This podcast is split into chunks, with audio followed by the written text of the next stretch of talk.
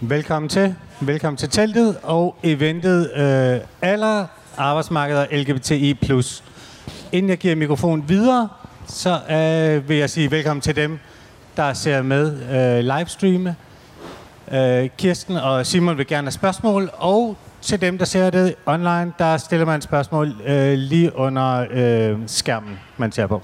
Og her i teltet, der er det selvfølgelig ved ganske almindelig håndsoprækning. Og så giver jeg øh, ordet til Kirsten og Simon. Tak skal du have, Claude. Og øh, tak fordi, at der faktisk er mødt nogen op her live i dag. Jeg ved ikke, hvor mange der kigger med på streaming, men øh, i dag skal vi tale om noget så spændende som øh, LGBT plus personer i forhold til alder og arbejdsmarked. Og øh, som nogle af jer måske kan se på billedet her, øh, så jeg får lige... Øh, teknik med.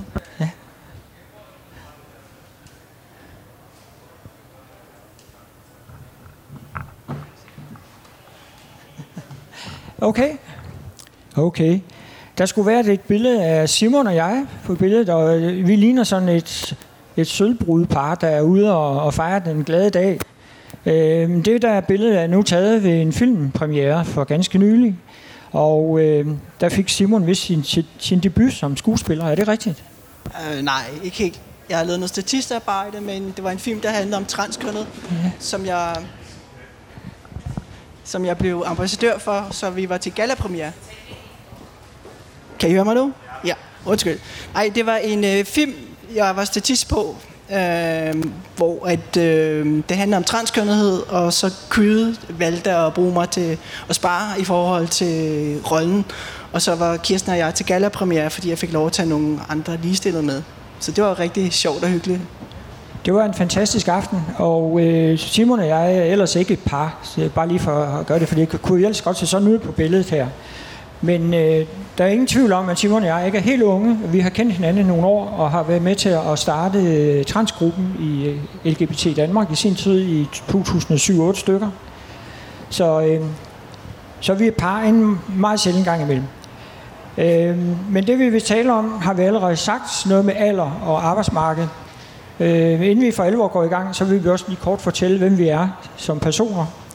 Så vil der komme lidt generelt om arbejdsmarkedet og alder. Og en lille bitte smule om LGBT-spørgsmål, fordi det er faktisk ikke så meget, vi har som talmæssigt. Så vil der komme et afsnit om vores egne historier. Og der er plads til et spørgsmål, håber vi. Og til sidst, så har vi muligvis en konklusion på et eller andet. Så lad os kaste os ud i det. Simon, hvem er du? Jeg hedder Simon Gerlev, og jeg er psykolog og 54 år og forælder til to børn, som jeg så selv har født, før min øh, fysiske transition for, ja, den startede for en 10-11 år siden. Øhm, og det var fordi, der ikke var muligheder for transition før, for jeg har altid følt mig som en dreng eller som en mand, lige så længe jeg kan huske. Og har, ligesom Kirsten, levet i øh, dobbeltliv i 28 år, før jeg fik mulighed for en fysisk transition, fordi der simpelthen ikke var mulighed for at være transkønnet, øh, hverken i min opvækst eller min ungdom, uden at ryge direkte på den lukkede afdeling. Ja. Tak, Simon.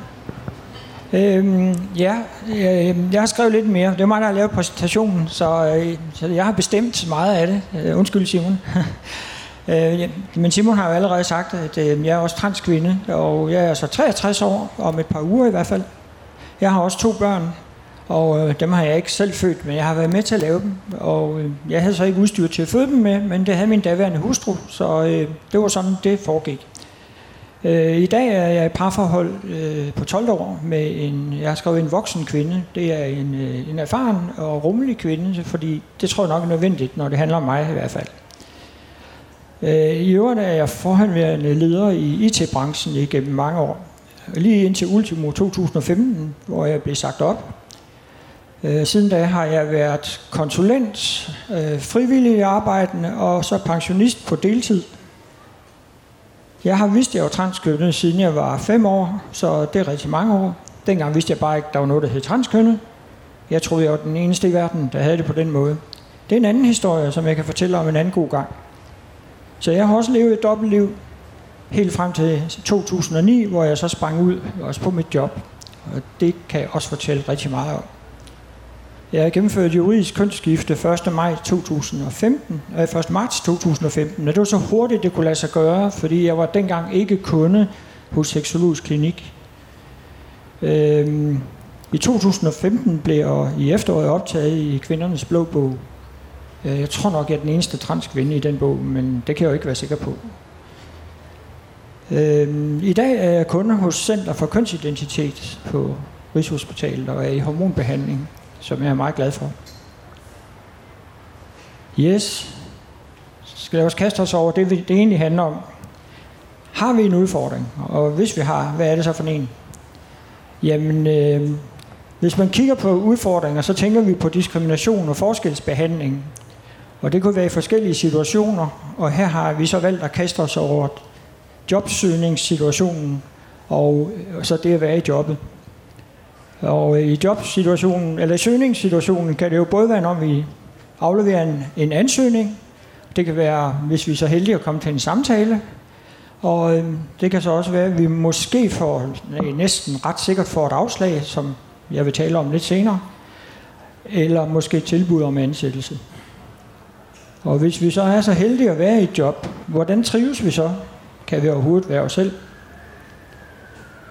Og så får vi tit spørgsmålet, har I oplevet at blive diskrimineret? Og det kan vi svare klart ja til, det har vi. Øh, vi konstaterer, at nogle gange vi bliver diskrimineret. Andre gange føler vi måske, at vi bliver diskrimineret, men det kan godt være, at andre ikke synes det. Og så kan der være situationer, hvor vi ikke aner det. Hvis jeg får et afslag på en jobansøgning, så kan jeg jo ikke vide, om jeg bliver diskrimineret. Jeg kan måske føle det, men det er ikke sikkert, det er rigtigt. Så det er sådan i korthed, hvad vi vil tale om. Det jeg, det jeg kalder den implicite og den eksplicite diskrimination. Og de, øh, den øh, eksplicite, den er meget nem at definere, for den er jo dit til. Hvor at den implicite diskrimination er rigtig svær at forsvare sig imod, netop fordi Kirsten siger, at man ved jo ikke, om det er derfor, eller der er nogle andre årsager. Tak Simon. Hvad siger tallene? Ja, som vi plejer at sige, der findes løgn, der findes forbandet løgn, og så findes der statistik. Og øh, man kan jo kigge på Danmarks statistiks statistikker. Og det er nok det, der er mest officielt og tilgængeligt, vi har. Jeg har været inde og oprette mig som bruger faktisk, for at få lov til at trække tallene på en bestemt måde, og for at trække flere resultater, end man umiddelbart kan på Statistikbanken. Det er gratis, skulle jeg hilse at sige. Det kan jeg opfordre til. Øhm, men i 2019, så var der ifølge Danmarks Statistik cirka 2,8 millioner mennesker øh, i arbejde i Danmark. Omkring 1.500.000 ledige, og så var der 775.000 uden for arbejdsstyrken. Altså af dem, som vi normalt anser for at være med i arbejdsstyrken. Og hvem er så det?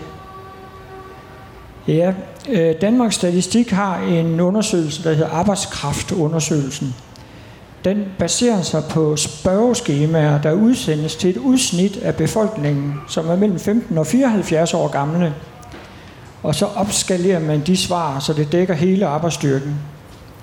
Og øh, der kan I se på tallene her, at, øh, det ved jeg ikke, om I kan, der er mange lige, men det ser jo ikke umiddelbart ud til, at dem, som er imellem 55 og 64, er mere ledige end andre. Faktisk ser det ud til, at det er de yngre, der er mere ledige. Så man kan sige, at budskabet her for ældre personer, Øh, inklusive LGBT-personer, ser det ikke ud til at være et særligt stort problem. Men det ved vi ikke helt, fordi de der 18.000 for eksempel, vi havde i alderen øh, 55 til 64 år i 2019, hvem er de? Og hvorfor har de ikke noget job? Og hvem er uden for arbejdsstyrken? Så lad os lige kigge lidt ned på det. Øh, de der 775.000, der er uden for arbejdsstyrken øh, i 79, der kan man se, der er mange, som selvfølgelig er under uddannelse. Det er også forventeligt, når man går ned til 15 år. Jeg har glemt i øvrigt at sige her, at de der personer på op til 74, fra 65 til 74 år, hvor blev de lige af? De er forsvandt. Det har jeg spurgt Danmarks Statistik om. og siger, hvor er de henne? Er det mig, der misser noget? Øh, overser jeg noget? Nej, du overser ikke noget. Vi har ingen tal. Vi bruger dem ikke. Men det vil vi gerne, siger de så. Og så ved jeg ikke, hvorfor de ikke bare gør det, når de nu har dem. De viser dem ikke. Det var interessant. Men øh, vi kan også se, at der er en del langtidssyge, og der er en del efterløns, øh, og ikke så mange efterløns- og fleksydelsesmodtagere, og der er førtidspensionister. Der er rent faktisk også nogle folkepensionister. Og jeg har ikke rigtig kunne finde ud af, hvordan man kan være folkepensionist, når man er under 65, men det kan man åbenbart. Men så er der 117.000 øvrige personer uden for arbejdsstyrken. Og det er altså ikke hjemmegående husfædre og mødre, fordi dem er der ikke så mange af. 17.000.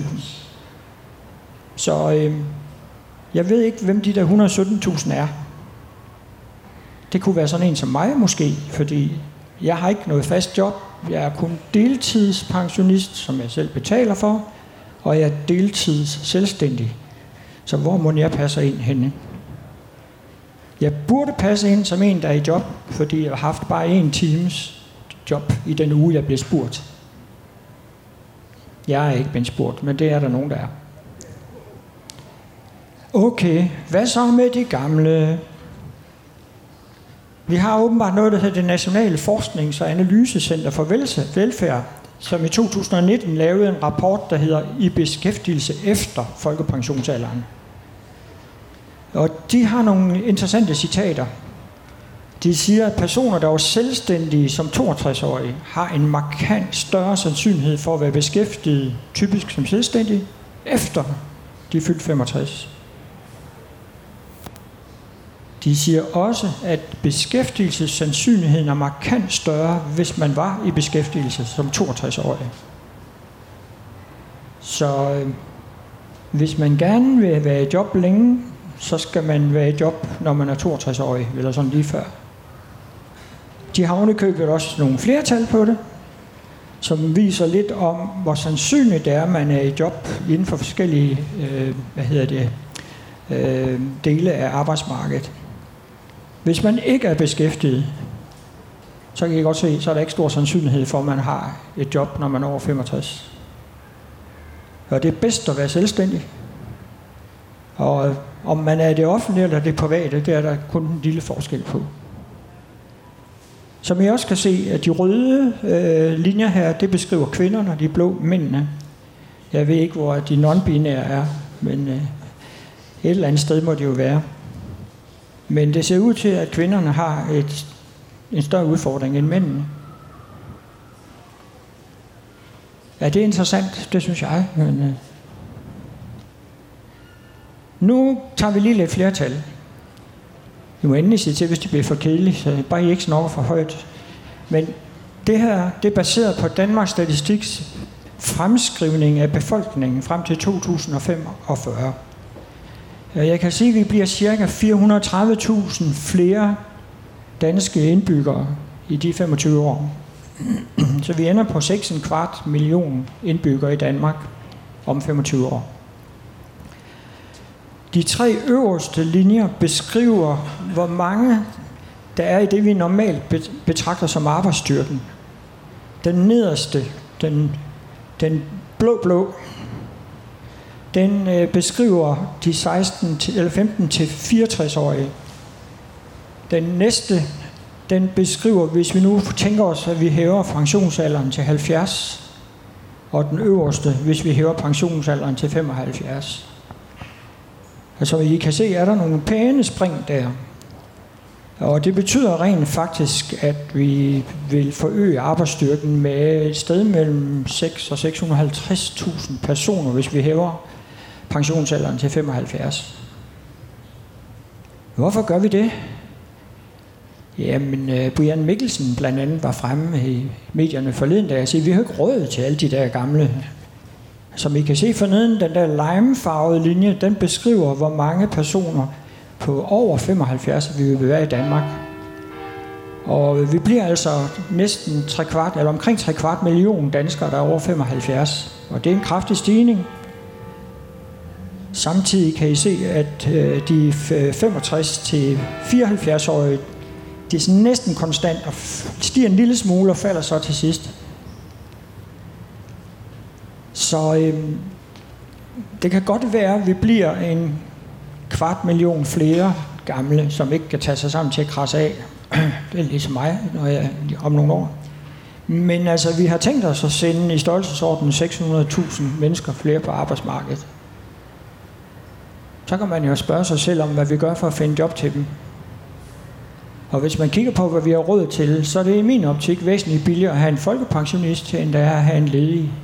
Men selvfølgelig, hvis vi ikke gider at betale dem noget, så er det jo lige meget. Men øh, det er sådan, som jeg ser de tal, der er officielle. Og jeg har da i hvert fald nogle spørgsmål til vores folketing. Hvad har I tænkt jer at gøre ved det her? Konklusion om alder, so far. Der er en, måske en vis udfordring, især hvis man mister sit arbejde i en højere alder. Og vi har ikke nogen tal for personer over 64. Kvinder har den største udfordring, og måske bliver den her udfordring større med stigende pensionsalder. Afhængig af, hvor vi lægger pensionsalderne, så skal der i hvert fald findes jobs til et sted mellem 3 og 600.000. Det er jo en interessant udfordring, herre Mikkelsen. Hvis man kigger på alder og LGBT plus og arbejdsmarked, så har jeg altså ikke kunne finde nogen tal, som siger ret meget om det. Der findes noget materiale om, hvordan LGBT-personer trives på arbejdsmarkedet. Og det er sådan med i den klassiske stil, i hvor høj grad vi føler, at vi kan være åbne, og i hvor høj grad vi er åbne. Og måske også lidt om, hvordan vi føler, at vi bliver behandlet. Men ikke rigtig så meget, synes jeg. Så jeg synes ikke, der er så meget, der beskriver, om vi føler, eller bliver fravalgt, eller vi bliver diskrimineret eller chikaneret. Der er der en lille smule, men ikke meget. Jeg skal også sige, at det var utrolig svært at få nogen øh, til at stille op til den her præsentation, eller bare komme med deres historie. Så vil du, vil du i netværket og spørge. Og man skulle næsten tro, at der ikke er nogen ældre midalderne LGBT-personer, men det passer jo ikke. Vi er der. Yes. Jeg føler egentlig trang til at have en talepause, så egentlig så synes jeg, har du lyst til at fortælle din historie nu, så bladrer jeg lidt frem, Simon.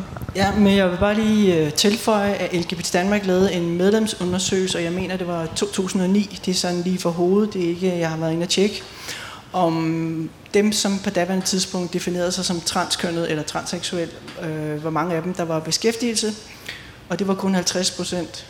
Og man må gå ud fra, at man er over 18 år, når man er medlem af LGBT Danmark. Og øh, det var på trods af, at dem, der definerede sig som transseksuelle eller transkønnede, øh, havde højere uddannelsesgennemsnit end gennemsnitsbefolkningen. Det er bare sådan lige til notabene. Det har selvfølgelig noget med alder at gøre, men, men jeg tror sådan generelt set, specielt når man går længere tid tilbage, at det var ret svært at komme i beskæftigelse. Og blandt vores vennekreds er der i hvert fald bemærkelsesværdigt mange øh, velfungerende transkønnede, som er oppe i åren, der er på overførselsindkomst. Nå, men ellers så min historie, så jeg vil starte med, da jeg blev uddannet psykolog i 1999. Så fik jeg mit øh, første psykologjob, øh, hvor at, øh, at det var jo så før jeg officielt kunne reklamere med, at jeg var transkønnet, fordi at, øh, det kunne man simpelthen ikke. Det var uforeneligt der inden for, for, for mit fagområde. Der er faktisk utrolig mange fordomme. Nå, men jeg i ansættelsessamtalen, der havde jeg en øh, kvindelig blæser på og en kvindelig skjorte, hvid skjorte, og så et sølvhjert, der var indkøbt til samme lejlighed. Og det er bestemt ikke tøj, jeg brød mig om at gå, men det virkede. For øh, selvom jeg var 1 ud af 42 ansøgere, så løb lederen ud på gang og sagde, der vil vi have. Så det var enormt lækkert, og øh, første dag på arbejde, så smed jeg sølvhjertet. Anden dag, så var det dameskjorten, der blev skiftet med en herreskjorte. Tredje dag, så røg blæseren, og så kom jeg ellers maskulin påklædt. Og det blev stusset lidt over, navnlig for hende, der kom løbende ud og gerne ville ansætte mig, fordi hun troede, jeg var lige så feminin som hende selv. Øh, men det blev ikke talesat, nok fordi, at det var et deltidsjob. Øh, eller lå et, et tidsbegrænset job, som det jo typisk er, når man er, er en kandidat. Det næste job, jeg fik, der kunne jeg ikke manipulere mig selv til at tage kvindetøj på igen, for det var simpelthen grænseoverskridende. Det er, altså, det er næsten lige så morsomt som at gå nøgen rundt ud på rådspladsen. Øh, det er bare overhovedet ikke mig. Men jeg bibeholdt det der lille hjerte ud over sådan unisex-tøj. Og øh, der var jeg igen heldig. Ud af 38 ansøgere, der fik jeg også stillingen, og arbejdede faktisk rimelig upåklagelig i otte år som psykolog i sådan en almindelig øh, kommune. Øh, der var jo nogen, der spurgte ind til min køn og kønsidentitet, men det var ikke på sådan en øh, hatende måde. Det var mere sådan nysgerrig og sådan undrende. Sådan, hvor der kom nogle bemærkninger, men ikke, ikke noget, som der var ondskabsfuldt eller negativt. Selvfølgelig var det ubehageligt. Lige indtil vi otte år inden min ansættelse fik en ekstern supervision i øh, psykologgruppen, hvor en af øvelserne var, at man skulle sidde i en stol midt i en kreds af sine kollegaer, hvor vores chef, som også var psykolog, øh, øh, ønskede at deltage, og hvor alle ens kollegaer skulle sige et ord, som de definerede os ud fra. Altså hvilken ord de synes, det var mest betegnende for den person, der sad på den varme stol. Og der var der så en af mine kvindelige kollegaer, der var jævnaldrende, som sagde, maskulin. Ikke bare sådan maskulin, men maskulin. Og så skulle hun uddybe det der maskulinitet, og hun gejlede helt op, sådan, at hun kunne simpelthen ikke fatte, at der var nogen kvinde, der var lige så gammel som hende, som kunne være så maskulin. Hun fattede det simpelthen ikke. Øhm, og det blev mere og mere pinligt, og så skulle kollegaerne og supervisoren også påtale, eller spørge ind til, til det, det her ord, som definerede men der var ikke nogen, der sagde noget. Så skulle jeg selv kommentere, og det var sådan, øh, ingen kommentar tak. Og fra den dag så blev det faktisk rigtig, rigtig svært at fortsætte på den arbejdsplads. Ikke mindst fordi, at min chef, han øh, sætte prædikatet handlingernes mand.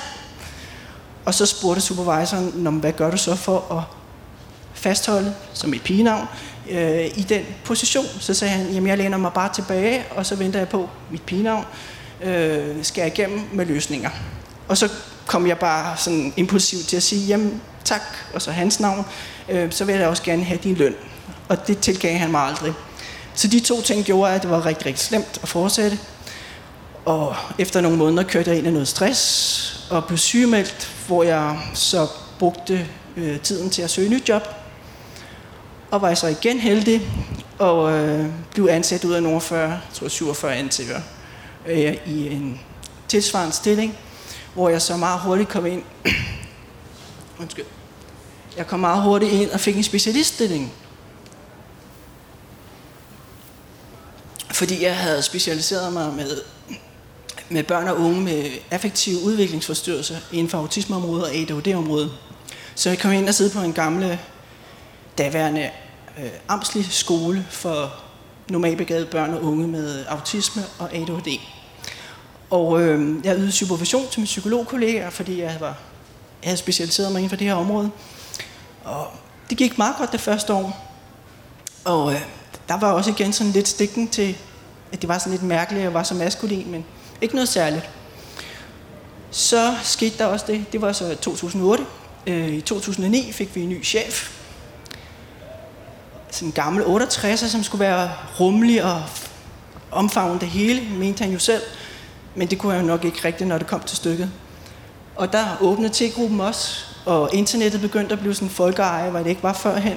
Så for første gang, hvor jeg mødte også Kirsten det år, og mange andre ligestillede, så havde vi mulighed for at spejle os i andre ligestillede og finde sammen på landsplan over internettet. Og øh, lige pludselig fandt jeg jo så ud af, at jeg ikke var Palle alene i verden. Og en forhistorie er, at øh, jeg første gang brød sammen over for min læge i 1992, hvor jeg fortalte, at jeg, jeg er en mand inde i, jeg kan simpelthen ikke klare en dag mere at leve som kvinde. Og han anede ikke, hvad han skulle gøre. Der var ikke nogen, der vidste, hvad seksologisk klinik var. Så det tog tre år, hvor jeg blev sendt fra Herodes til Palais og frem og tilbage. En gang snakke med en privatpraktiserende psykiater, en gang og snakke med en overlæge på en psykiatrisk afdeling, indtil vi fandt ud af, at der var noget, der seksologisk klinik, hvor jeg første gang var i 1995 og fik smækket døren lige i hovedet, fordi jeg i mellemtiden havde valgt at få et barn, fordi det var det eneste plusside, jeg kunne finde ud af, det at være født med en pigekrop, som en kvindekrop, det var, så kunne jeg føde det barn, jeg gerne ville have. Så de sagde til mig, at øh, nu når jeg har brugt min livmor til at få et barn med, så må jeg jo være så lykkelig for den. Farvel og tak. Bang. Og jeg blev fuldstændig sønderknust og levede i en zombie-tilværelse i 15 år, indtil jeg kom ind i T-gruppen og fandt ud af, at det var ikke enestående. Det var cirka 95 procent af dem, der ansøgte om at komme i behandling, der blev afvist. Og hvis man havde brugt sin livmor til at få børn, så fik man den samme standard floskel. Så Simon blev gal. Så jeg gik direkte til min egen læge, fik en rehenlæsning, og øh, hvad hedder det, gav seksologisk klinik et halvt år til at være medspiller, ikke modspiller, hvor jeg så også bestilte tid til privat regi at få toppsykologi, altså fjerne brysterne, og komme i hormonbehandling. Så da jeg havde været et halvt års tid på seksologisk klinik og startede i hormonbehandling, så begyndte min stemme jo at krasse lidt, og så gik jeg så til min nye leder, øh, mit nye job, og sagde, vel hvad, det er så ikke lige en halsbetændelse, men det er fordi, jeg får testosteron, og det er fordi, jeg er transseksuel, det kaldte man det dengang. Og øh, han var jo den, der glade 68, og så han sagde, ja, jamen, øh, har du noget materiale omkring det her? Og så gav jeg ham de der meget få bogtitler, der findes om det, og filmtitler om det. Og han var egentlig meget åben. Øh, og så sagde han til mig, at øh, vil du være sød og skrive det ned til dine kollegaer, så han kunne sende en mail ud til dem? Ja, okay, det gjorde jeg så. Og jeg skrev noget i den stil af, at, øh, at øh, I har måske opdaget, at min stemme har ændret sig lidt, og det er fordi, jeg er på testosteron, og det er fordi, at jeg er transseksuel. Og det har sådan set altid været, men jeg har først for nylig fået mulighed for at komme i fysisk transition, fordi det er ret svært at komme i behandling i Danmark. Men jeg håber ikke, det får indflydelse på vores arbejdsrelationer og min arbejdssituation i det hele taget. Og det er okay, I spørger og stille spørgsmål omkring det her. I skal bare huske på, at fordi tingene er anderledes, så hersker der præcis de samme grænser for, hvad man har lyst til at svare på af spørgsmål fra sin kollegaers side. Og det gav et overvældende positivt resultat. Øh, mit chef, i stedet for bare at sætte det ud til PPR, så sendte han det ud til hele kommunens 300 ansatte. Det vil sige også dem ude i renovationsområdet, og dem hjemmeplejende. Det var meget overvældende. Jeg sad der, havde været i måned på testosteron, og lige sprunget ud.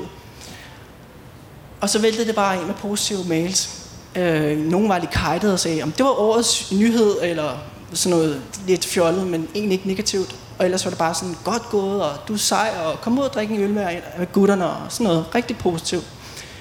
Og de eneste, der ikke reagerede på den, det var min øverste leder og vores fire memledere. Altså vi har fire, eller fire, tre, øh, fire distriktsteam og et specialteam. Jeg sad i specialteamet, fordi jeg var specialpsykolog. Og øh, der var kulde for ledelsens siden. Ikke et ord, ikke en bemærkning, ikke noget som helst. Og det synes jeg var meget, meget ubehageligt, at man øh, var blevet tvunget til at trække bukser ned for hele sin arbejdsplads, og så ledelsen bare var tavs. Øhm. på seksologisk klinik er det ikke helt nemt at gå. Det er heldigvis nedlagt sted. Det er blevet meget, meget nemmere. Øh, ikke perfekt, men det er meget nemmere. Man skulle i minimum to års udredning på det tidspunkt, for at få tilladelse til at få fjernet de indre kønsorganer. Selvom andre med en kvindekrop bare skulle sige, jeg er bange for at få cancer, så bliver de ikke undersøgt for det, så kunne de få det fjernet inden for to måneder. Øh, og det på trods af, at jeg også var der i 95, så jeg havde i hvert fald haft mindst 15 år til at tænke over det her, at det var det, jeg ville. Øh, så det er meget nedværende og ydmygende proces, plus at man også skulle befri fra arbejde rigtig meget, og det hudede ikke med chef. Øh, og så fandt jeg faktisk ud af, at grunden til, at han bad mig om at skrive den her mail, det var ikke for at være positiv, det var fordi han egentlig havde forventet, at arbejdspladsen var negativ over for det. For at få væltet mig. Så lige pludselig så sagde han, øh, det er uforeneligt at arbejde med autister, når man ændrer personlighed. Så sagde jeg, jeg ændrer jo ikke personlighed. Jeg ændrer navn og udseende over tid, men ikke personlighed. Nå, det var ham, der var chef, og han bestemte ud, øh, hvad, altså, det var ham, der havde, han behøvede ikke forklare sig, hvorfor han omplacerede mig. Så han degraderede mig fra en specialistpsykolog til en almindelig distriktspsykolog, og sætte mig ud i et distrikt, hvor der ikke havde været psykologdækning i fire måneder, fordi at psykologen var underdrejet med stress. Og to år tidligere havde det været to fuldtidsstillinger, som så var degraderet til en 32 timers stilling. Det var der, hvor min kollega gik ned med stress. Og det skulle jeg så overtid tage på 30 timer om ugen. Plus at min chef indførte, at jeg engang uden skriftligt skulle redegøre for samtlige mine øh, sag, sager og redegøre for ham. For han kunne sidde og fejlfinde, fejlfinde, fejlfinde, fejlfinde. Hver gang, at det gik godt, så tog han æren for det. Hver gang, der var et eller andet, der var problematisk, så hak, hak, hak. Det tog jo, det tog jo så også yderlig tid og, og var med til at stresse. Men øh, jeg fik ret op på det her distrikt, og fik sagt, hvad jeg kunne og hvad jeg ikke kunne inden for de her øh, timer, der var til rådighed, og øh, hvad der var PPR, og hvad der var min opgave, og hvad der var skolens opgave. Og skolen blev rigtig, rigtig glad for mig. Og det hovede jo ikke min chef. Så lige pludselig, fra den ene dag til den anden dag, så hævde han mig ud af det vikariat og satte mig ind i et andet vikariat. Og det er altså sådan, at man bruger utrolig meget energi for at sætte sig ind i et nyt arbejde. Øh, man siger, at det tager som regel et år at falde ind som psykolog i en offentlig øh, stilling. Så det er lige pludselig skift, skift, skift. Øhm, og under det her første skift, øh, der havde jeg, jeg var en af de første seks, der ansøgte om navnændring for de nye regler, der blev indført fra 1. 10. 2009 hvor man uden at blive kastreret og været øh, udredt på seksologisk klinik, kunne skifte navn, altså til modsat kønnet fornavn. Øhm, og da jeg var en af de første seks, så, øh, så tog det et halvt år, før de afgjorde det, og jeg fik afslag af principielle årsager, fordi jeg havde transseksuel diagnosen, og dermed ville blive udredt, men hvis jeg var lige stillet dermed, så havde jeg fået lov. Det var sådan lidt mærkeligt. Men under andre omstændigheder, så vidste jeg, at jeg enten kom til at hedde Robin Simon Gerlo eller Simon Gerlo. Øh, så jeg bad min chef om at få ændret min e-mail til Simon Gerlo fra mit pigenavn, hvilket han nægtede. Og jeg argumenterede jo med, at øh, altså mit forhenværende navn, det var også et S-navn, så jeg sagde, hvorfor kunne jeg ikke bare hedde S. Gerlev? At han havde selv et mellemnavn, hvor han også brugte initialbogstaven, for han ikke brød sig om det. Så sagde jeg, det var ikke noget problem. Og der var en anden kollega, der brugte sit mellemnavn som fornavn, uden at det stod på hans mailadresse. Men det måtte jeg ikke, og han blev meget vred. Det gjorde det faktisk rigtig, rigtig svært at arbejde, fordi at øh, som PPR-psykolog får du i omegnen omkring 1000 forskellige øh, samarbejdsrelationer i løbet af et år. De kunne ikke finde mig. Jeg eksisterede ikke på PPR's øh, liste, hvilket gjorde, at de overbelastede sekretariatet ude på min hovedskole og på PPR, fordi de ikke kunne finde mig. Så blev sekretariatet jo sure, og jeg havde så anmodet sekretariatet på begge steder om ikke at out mig. Og det ene sted respekterede det. Ikke at det ikke også gav problemer med, hvorfor har du et pigenavn på din mailadresse? Er det jo så en fejl? Mm. Hvorfor det bliver det ikke rettet? Øh, det er det så ikke bare blevet. Altså, og det er ikke så sjovt at skulle starte det, at have fokus på sig selv, når man arbejder med nogle andre. Øh, og det andet sted, der øh, respekterede de ikke, så det outede mig og sagde, at jeg var transseksuel. Og det gav jo også problemer. Nå, men som, som PPR-psykolog er du meget afhængig af dit distrikt, fordi at øh, når du tager nye sager op, så kan du finde ud af, hvem har været systemet før, hvem har været socialforvaltning, hvem har haft tale høreproblemer, hvem er, øh, altså det, er det her noget med specialundervisning at gøre, er det her noget med sociale ting at gøre, eller er det begge ting. Så man er meget, meget afhængig af sit distriktteam. Det er så blevet flyttet for anden gang. Der kom jeg ind i distriktsteam, hvor der ikke var nogen distriktsteamsleder, fordi at hun var langtidsmeldt på grund af stress. Og så var der en, øh, jeg vil kalde det mobbeprimusmotor, der havde ligesom overtaget øh, distriktteamet, og hvor jeg i de to andre team fik blomster og velkomst, så var der bare nada. Når der var for eksempel en samtale om sådan en rundt bord dernede, så gjorde hun sådan her og stillede sig mellem mig og det øvrige, for at vise om vise, du er ikke med i det her team. Og det, hun var så gavekasse administrator, så det første hun gjorde, det var at sige, du skal betale til gavekassen. Og fordi jeg havde flyttet så meget rundt, så havde jeg betalt til fire andre gavekasser, altså 1400 kroner om året. Og havde øh, været med til at skrive god bedringskort og blomster og gaver til forskellige kollegaer. Så kom det til min toppsykologi kort tid efter, øh, hvor jeg så stadigvæk sad med binder og var rimelig pladet, fordi jeg ikke fik drænt, så jeg var sådan meget blå og af, af. Og så var der en af mine kollegaer, som jeg fik selvfølgelig ikke nogen gaver af nogen gavekasser, ingen kommentarer, selvom det er sådan en større operation. Så var der en af mine kollegaer, han skulle have fjernet pose under øjnene to uger efter. Og så sad den samme gimpe og sagde, at her var blomster, og her var gaver, og her skulle vi skrive under på kort. Og så lød jeg bare sådan en lille bemærkning falde, at det havde jeg da ikke fået, selvom jeg lige havde været opereret. Og så valgte hun sådan på måtvis for Matador sådan, åh, altså det var forfærdeligt. Og hun gik til ledelsen, og den tog han jo imod som med kysshånd. Og jeg kom til medarbejdersamtalen, ikke med hende, men med ham om jeg var klar over, hvor såret hun var blevet af den bemærkning. Så sagde jeg, prøv at høre, 1400 kroner om året, øh, om året er temmelig meget. Ekstra, øh, hvad hedder det, transportudgifter, fordi du fører mig ud i distrikter, der ligger længere væk fra min bolig. Det koster også.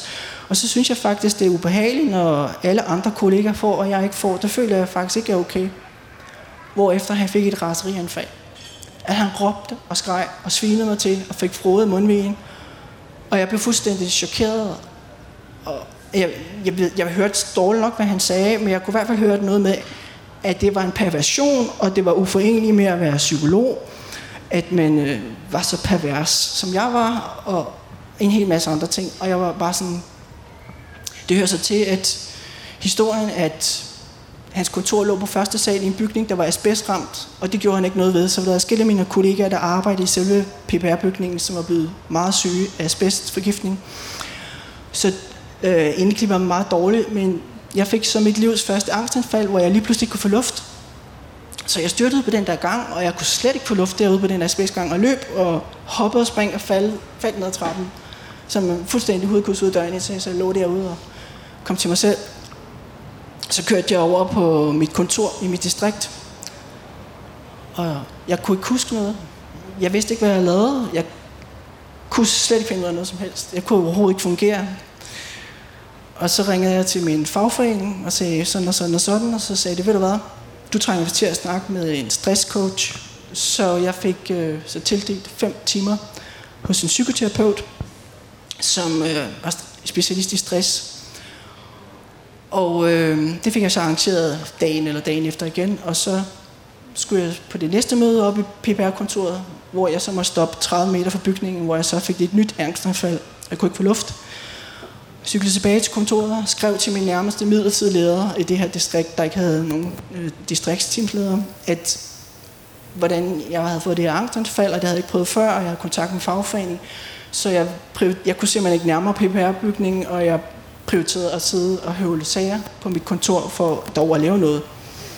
Og det gik ikke fem sekunder, så ringer han op på min øverste chefs vejen. Jeg skulle stille op, og du er nu her til medarbejdersamtale i PPR-bygningen. Og det hører så med, at både min øverste chef og min mellemste chef for psykologi som jeg, og udmærket godt ved, hvordan angstreaktioner og, og stressreaktioner udvikler sig, og det er bare det stik modsatte, man skal gøre. Jeg sagde, det kan jeg ikke. Og så tvang han mig til det, så kom angstanfaldet længere væk fra bygningen. Og jo mere han presser mig, jo længere væk fra den bygning kunne jeg ikke komme. Altså, jeg, jeg, jeg, jeg fik simpelthen angstanfald tidligere og tidligere i processen. Jeg, jeg er stadig påvirket af det. Ja. det er noget værk noget, når man bliver presset derud.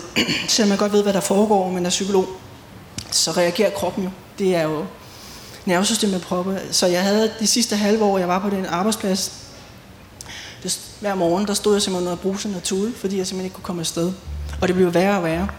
Og chefen, jeg kom aldrig til at snakke med den øverste chef mere, og jeg sagde til den mellemste leder, som bare var en stor undskyldning for sig selv, jeg sagde, jeg synes, det er prisværdigt, at du som hans vise sheriff tager alle kuglerne, men jeg har behov for at snakke med ham for at få afdramatiseret den her hændelse, og få en forklaring for, hvorfor han synes, at han havde ret til og behov for at kalde mig pervers, og en masse andre ubehagelige ting. Og det skete så aldrig. Han undgik mig og sendte hele tiden vice-sheriffen. Han øh, misbrugte så den her gavekassesituation til at kalde det samarbejdsvanskeligheder. Og det skød min fagforening selvfølgelig ned. Og så øh, gik han videre, og da han så skrev, at det var samarbejdsvanskeligheder, så sagde de, på hvilken måde er der samarbejdsvanskeligheder? Er Simon ikke en vældig øh, kollega? Jo, det var han. Er han ikke en dygtig kollega? Jo, det var han. Nå, er han så ikke, yder han ikke supervision til de 16 andre psykologer i? Jo, det gjorde han. Nå, hvad var problemet? Jamen, der var så ikke noget problem. Og så begyndte de med alle mulige ting øh, og det blev bare værre og værre. Og til sidst så gik min immunforsvar ned. Så jeg havde infektioner, og så en dag måtte jeg reelt syge med mig, fordi jeg havde 40 feber og pandehus og mellemøres og halsbetændelse på en gang. Og jeg havde lige skrevet mail om, at jeg var sygemeldt, for jeg kunne ikke sige noget, jeg havde halsbetændelse. Så ringede min mellemsleder op, du skal møde op på medarbejds- til medarbejdssamtale, og det er nu og her, så jeg prøver at høre, jeg har 40 feber. Det skulle han have en lægerklæring på, selvom jeg nåligt kunne tale, og jeg kunne næsten ikke høre, hvad han sagde. Jeg sagde, hvad var, fordi jeg havde vimmelhusbetændelse. Så sagde jeg, det kan jeg ikke, det er frostvær, jeg har 40 feber, jeg skal ikke ud for en dør, jeg får lungebetændelse. Øh, men sådan blev det ved, og jeg kan ikke huske, at detaljerne det er også ligegyldigt, men det skete jo bare med, at jeg blev kørt længere og længere ud, og få dage efter den her hændelse, der vågnede jeg op kl. 2 om natten, fordi jeg simpelthen havde glemt at trække vejret. Og jeg lå sådan et stykke tid og tænkte, nu dør jeg. Og det var helt, jeg kunne mærke instinktivt, at det var jeg faktisk ved at gøre. Og så må jeg tvinge min krop til at trække vejret. Og det brugte jeg faktisk halvt år på. At ligge i en seng og stive op i loftet. Og tvinge min krop til at trække vejret. Og så har jeg arbejdet mig så meget ud af den stresssituation, som jeg kan. Og desværre må jeg jo erkende, at man bliver bare aldrig det samme menneske igen. Og jeg har været syg med lige siden. Og det er så ikke kun derfor, det har også noget at gøre med, at jeg kun som den tredje har fået et hele vejen rundt øh, kønsskifte fra kvinde til mand på Rigshospitalet. Og det kunne de ikke finde ud af. Så jeg står her og har gennemgået 20 operationer og venter på en operationsdato for den 21. Så det er jo også med en form for diskrimination, som ikke har noget med det at gøre, men det ene med det andet, det gør jo, at man både har presset for udredning og behandlingssystemet igennem mange, mange år, og den her får sat sin liv i, i Nimbus, øh, som har været sideløbende med, og så selvfølgelig øh, min chefregering. Øh, jeg tror, at det har håber på, og synes jeg kan fornemme, at det har forandret sig meget i positiv retning. Men det, der er karakteristisk for min sag, det var, at da jeg så endelig blev indstillet til fyring på grund af langtidssygemelding, så sagde min fagforeningsrepræsentant, øh, vi kan udmærket se, hvad der foregår. Men eftersom kønsidentitet ikke er indbefattet af ligestillings- eller arbejdsmarkedslovgivningen, kan vi ikke gøre noget. Så siger jeg, hvis du udmærket kan se, hvad der foregår, vil du så være sød og skrive det som en tilføjelse til min fyring? Og så sagde han, nej, for jeg skal jo samarbejde med dine ledere fremover. Så skide tak for syv års fagforeningskontingent, som jeg ikke har kunne bruge til noget. Jeg ved ikke, om det er blevet så meget bedre. I lovgivningsmæssigt er det i hvert fald ikke. Øh, men der er i hvert fald noget at arbejde på. Øh, ja, det var sådan en stor træk min historie. Tak, Simon.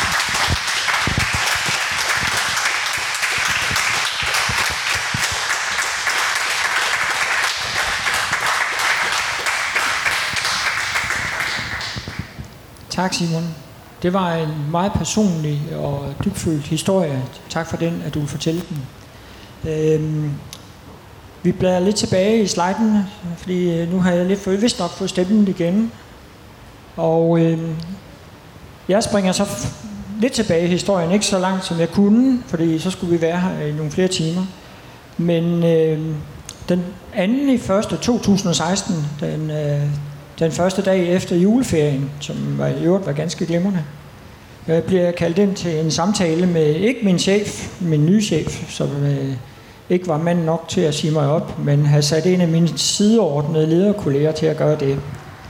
Så jeg blev sagt op den anden i første, da jeg kom tilbage fra juleferien. Og øh, min kollega der, han øh, havde taklet det ikke helt så fint. Han var faktisk øh, meget grådkvalt og havde det svært med det. Det synes jeg faktisk var synd for ham, så øh, det endte egentlig med, at jeg trøster ham. Øh, det her det foregik så cirka syv år efter, at jeg sprang ud som kvinde på arbejdspladsen. Og øh, jeg fik ikke nogen begrundelse for, hvorfor jeg skulle siges op. Jeg kunne måske have en anelse, men øh, der var sket flere organisationsændringer i, det var i Coop Danmark. Og øh, jeg havde så fået min anden chef øh, i løbet af nogle år, ganske få år. Og øh, jeg ved ikke, om han ikke synes, jeg skulle være der. Jeg ved, at i vores lille ledergruppe øh, var der et par år forinden sket en stor udskiftning, hvor de mennesker, jeg har arbejdet sammen med i en halv år, var blevet fyret. Så jeg var egentlig den sidste, der var tilbage af den gamle ledergruppe. Og øh, så jeg røg ud der. Jeg ved ikke, om der har været... Vi havde det ikke så godt sammen i ledergruppen, så jeg kan jo ikke vide, hvad der er foregået. Men øh, som sagt, ingen begrundelse. I løbet af de syv år, jeg arbejdede som kvindelig leder, øh, der mødte jeg mange fordomme. Men øh, jeg mødte også noget chikane. Det var så primært fra min gamle, gamle chef. Øh, men mest en del synes jeg faktisk, at det har været syv positive år. Øh, efter det her, øh, I noterede at jeg blev sagt op den anden i første. Og da jeg havde været øh, på Coop i 12 år dengang, så havde jeg 6 måneders opsigelse, så det blev så næsten til 7 måneder. Og jeg blev fritstillet med det samme. Så jeg gik egentlig og nød det i, frem til den 31. i 7. Men jeg søgte også lidt jobs, fordi jeg regnede med, at jeg kunne nok godt finde et job, fordi øh, der var mange, der kendte mig, og jeg havde gjort det godt i Coop. Men øh, De første par ansøgninger, der nævnte jeg jo transkvinde. Det holdt jeg så op med, på, øh, da jeg havde skrevet et par stykker. For øh, det skete faktisk det, at jeg ikke blev tilbudt nogen samtaler, og jeg fik da slet ikke tilbudt noget job. Så, øh, så det var i hvert fald det, der skete de første syv måneder. Nej, jeg kan også sige, at jeg brugte lejligheden til at køre til øh, Sydfrankrig i Coops firmabil. Det synes jeg da lige, de skulle have lov at betale også. Så det var en dejlig ferie. Øh, jeg havde i de syv måneder en drøftelse med en øh, bekendt, som havde en lille konsulentforretning, om vi ikke skulle arbejde sammen. Vi havde kendt hinanden i nogle år. Og øh, jeg lavede en lille bitte opgave for ham, som ikke indebar kundekontakt. Men øh, da vi så drøftede en, et mere tæt samarbejde, så siger han, jeg tror, det er et problem med din seksualitet, som han kaldte det. Jeg prøvede, havde prøvet at forklare ham om forskellen på det at være transkønnet og så seksuel orientering. Men jeg tror ikke, enten ønsker han ikke at forstå det, eller også så var han ligeglad. Jeg ved det ikke. Men øh, det var i hvert fald hans øh, holdning til, til det, så det blev ikke til noget samarbejde.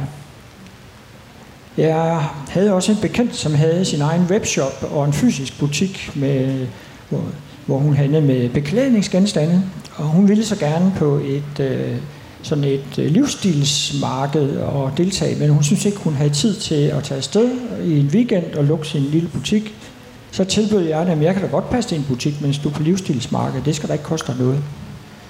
Så tænkte hun lidt over, så siger hun, nej, jeg tror, jeg vil takke nej, fordi det kunne godt være, at nogle af kunderne, de ville synes, det er underligt, og så går de jo bare uden at købe noget. Nå. Jeg fik et jobtilbud via en bekendt i et stort IT-firma, og øh, det var selvfølgelig dejligt. Jeg var til et par samtaler med den pågældende leder i det område, men det endte med, at jeg sagde nej tak, fordi jeg synes ikke, det passede helt til det, jeg gerne ville. Og jeg ville ikke ende i en situation, hvor vi blev utilfredse med hinanden, fordi så stod jeg måske bare endnu dårligere. Så øh, omstændighederne førte sig til at blive selvstændig. I, øh, faktisk, da jeg fik den sidste løn, havde jeg så haft en samtale med et lille nystartet cloud-firma via en tidligere kollega faktisk. Og øh, det startede egentlig som en snak om, hvad det her firma egentlig lavede, og det endte med at være en slags jobsamtale. Og inden jeg tog afsted, så sagde de, at vi kunne egentlig godt tænke os at arbejde sammen, så kan du starte den første i 8. Ja, det kunne jeg jo godt, det var så lige et par dage senere. Da jeg så kom den første i 8. Ah, men det der med en kontrakt, det ville være nemmere, hvis jeg bare var konsulent, for så, så skulle det ikke spørge så mange. De var seks ejere, så de skulle alle sammen være enige om, om nyansættelser.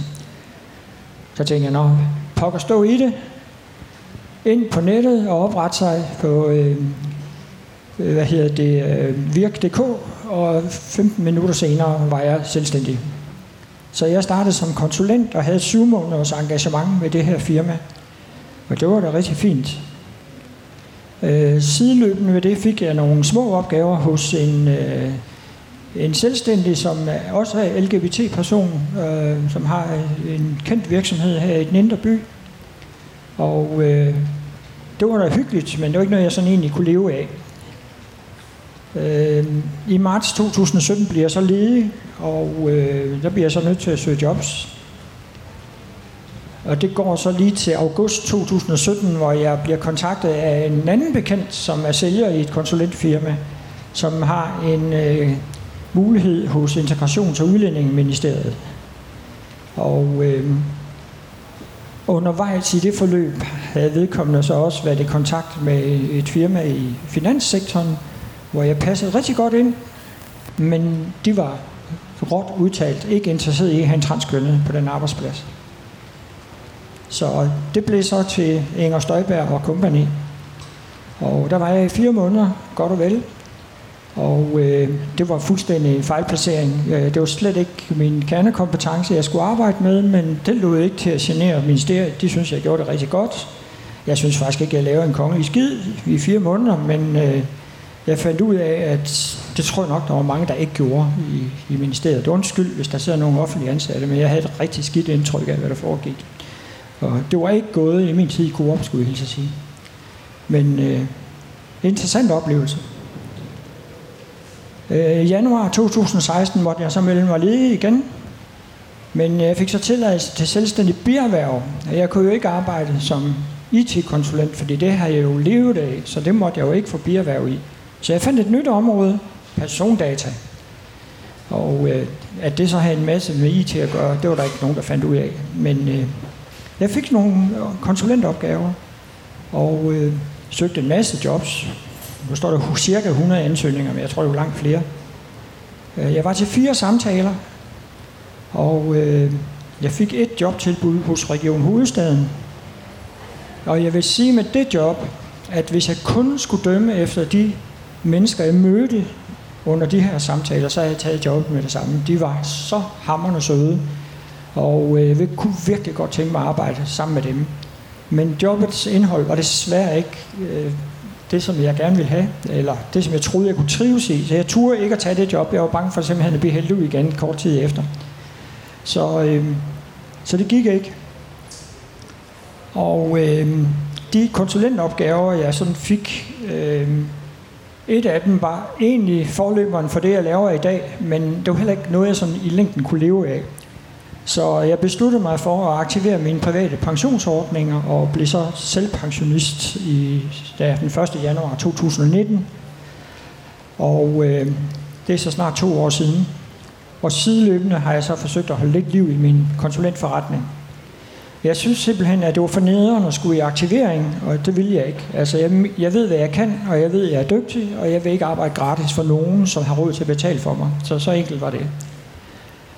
Og så kan man sige, at det er luksus, fordi jeg havde råd til at sige nej til dagpengene.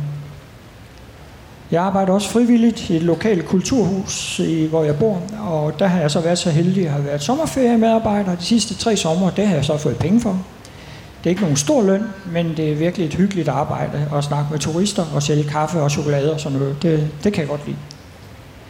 Så er jeg også bog i Menneskebiblioteket, hvor kønsidentitet er selve begrundelsen for at være der. Og jeg skal sige, at i Kulturhuset har vi aldrig gjort andet end at tale positivt om kønsidentitet og kønsudtryk. Det er en del af vores samarbejde. Vi er gode venner, og øh, vi har det rigtig hyggeligt sammen. Øhm, den kunde, jeg arbejder for stadigvæk, har vi aldrig diskuteret kønsidentitet eller kønsudtryk. Der er ikke engang nogen, der har spurgt mig om noget. Så hvis jeg vil snakke om det, så skal jeg faktisk selv bringe det på banen. Så øh, det er meget forskellige måder og, hvad skal man sige, at opleve det på. Så holder jeg foredrag lejlighedsvis mod betaling. Så det, det er det, jeg laver i dag. Så meget blandede erfaringer. Jeg, jeg ved ikke, øh, Claude, om vi skal tage nogle spørgsmål, hvis der er nogen.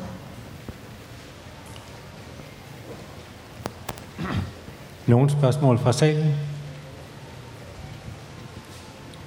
Der er ikke kommet nogen fra seere. Okay.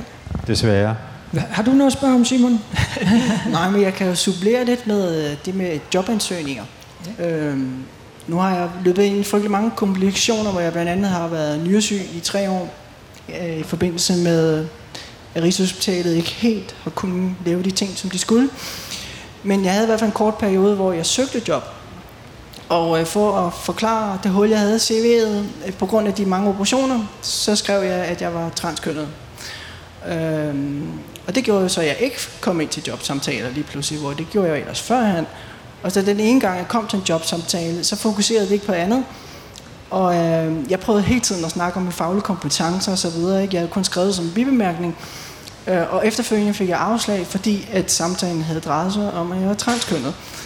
Det er sådan ligesom omvendt øh, øh, argumentation, men det er jo nok også fordi, der står at Københavns Kommune øh, satser på alsidighed og vil gerne ansætte alle folk, uanset deres seksuelle og politiske overbevisning osv. Øhm, I den der kort periode, øh, der søgte jeg så et andet job, hvor jeg så valgte ikke at skrive, at jeg var transkønnet. Jeg skrev bare, at jeg havde gennemgået et længere operationsforløb, og at jeg, det er derfor, der var et hul i mit øh, hvad hedder det, CV, og jeg øvrigt øh, regnede med at være fattig, opereret, det gør jeg jo hver gang. Øhm, og der kom jeg til samtale også, hvor der var det der nummer 40, tror jeg 47 ansøgere. Øhm, I første samtalerunde, det var jo flot, efter man havde været sygemeldt i, jeg tror det var fire år på det tidspunkt. Og øhm, der havde jeg jo det problem, at min sidste lønseddel stod med mit gamle CPR-nummer. Og øh, lederen hun spurgte så, ja, vi må jo ikke spørge om, hvad det er for nogle operationer, du har gennemgået. Og så smilede jeg bare og sagde, nej, det må I jo ikke. Og så snakkede vi ikke mere om det. Og hun ringede mig så op og sagde, at jeg var velkvalificeret, og de rigtig godt ville have mig, men der havde bare været en, der havde lidt, meget, lidt mere erfaring inden for området end mig, og det var jo fair nok. Og den tror jeg er helt straight, der er ikke noget der. Men så blev jeg kontaktet af en anden en for ansættelsesudvalget. Og øh, hun påstod, at hun ikke havde googlet mig, men øh, sjovt nok så sagde hun, efter hun havde sagt, at hun virkelig gerne ville have, at det var mig, der skulle være ansat, og at øh, om vi ikke skulle tage en kaffe, kop kaffe på min lokale café, den nærmeste café for min bolig, på trods af, at der var en times transport til den arbejdsplads, jeg søgte. Men jeg sagde ja, og så kom jeg hen, og så sagde hun, ja, hun så jo straks, at der var et andet CPR-nummer på min lønseddel, end det CPR-nummer, jeg havde opgivet ved ansættelsessamtalen.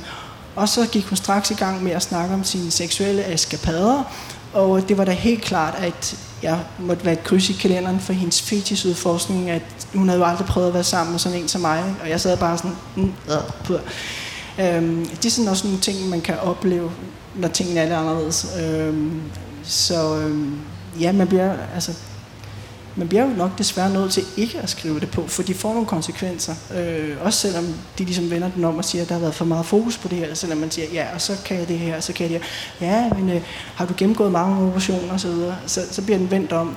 Øh, så det er jo igen den der Måske tror de ikke engang selv, at de diskriminerer, men det gør det. Og det er jo meget naturligt, at man som menneske fokuserer på noget, man ikke ved, at ikke kender til. Men så kommer man altså også bare til at få fokus et andet sted hen. Jeg har oplevet adskillige gange med, med alle de her komplikationer, jeg har haft. For eksempel, jeg har været nysyg, som sagt.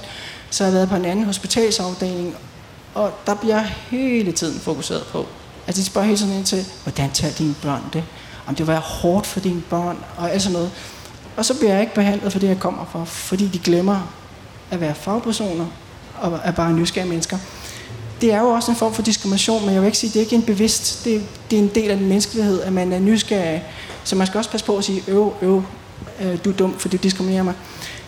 Så noget diskrimination, det er ikke skal vi sige, bevidst, men det er noget, man kommer til at gøre, som har alvorlige konsekvenser for den, det går ud over, og hvor man ikke engang selv er bevidst om det. Ikke? Og jeg har da også sådan, uanset hvad jeg kommer med, så gider jeg faktisk ikke hverken at blive outet eller præsenteret som transseksuel. Øhm, min første sagsbehandler på jobcentret i forbindelse med sygefravær, øh, hun øh, skrev til min nye sagsbehandler, se CPR-nummeret, se CPR-nummeret. Det stod med stort over med sag. Så var sådan, ja, så skal vi til den igen. Ikke? Så øh, igen, noget af det, der er gjort, er at stille op her nu, selvom jeg har mulighed bare for at være Simon og mig selv. Det er jo også for at gøre andre mennesker opmærksom på de her mekanismer. Fordi mennesker er ikke onde. Det tror jeg ikke på. Øh, men nogen bliver bange og usikre for noget, de ikke kender. Og så må vi jo lære dem at, at opføre sig, ligesom de gør jo for alle andre, selvom ting er lidt anderledes. Tak for Simon for det.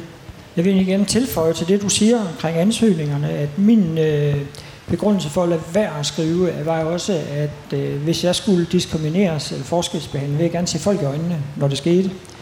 Og øh, nu bliver det ikke særlig aktuelt, fordi jeg kom kun til de der fire samtaler, men øh, jeg har ikke oplevet, at jeg, der blev diskuteret øh, min kønsidentitet eller min fremtoning i øvrigt på de her samtaler. Og det oplevede jeg heller ikke på jobcentret. Øh, jeg synes egentlig ikke, at jeg har ikke beskrevet situationen hos jobcentret, fordi personligt har ikke tillagt det den helt store vægt, fordi jeg har hele tiden haft en, en tanke om, at det var, det, var, det var et eller andet forbigående. Det var ikke noget, der var vigtigt for mig, det her. Altså, det skulle nok gå, og det gjorde det jo også på en eller anden måde.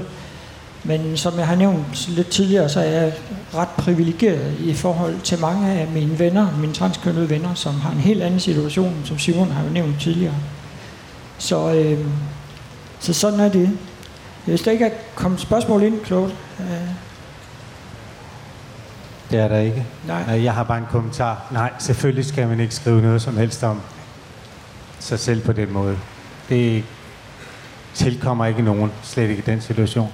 Tak fordi I kom. Tak for jeres opmærksomhed. Og det er mig, der takker. Og Jeg, måske jeg, takker for, jeg takker for nogle gode historier. Det er simpelthen mig, der har, fået det hele til at løbe ud over tiden. Den, er- det er jeg ked af. Tusind tak.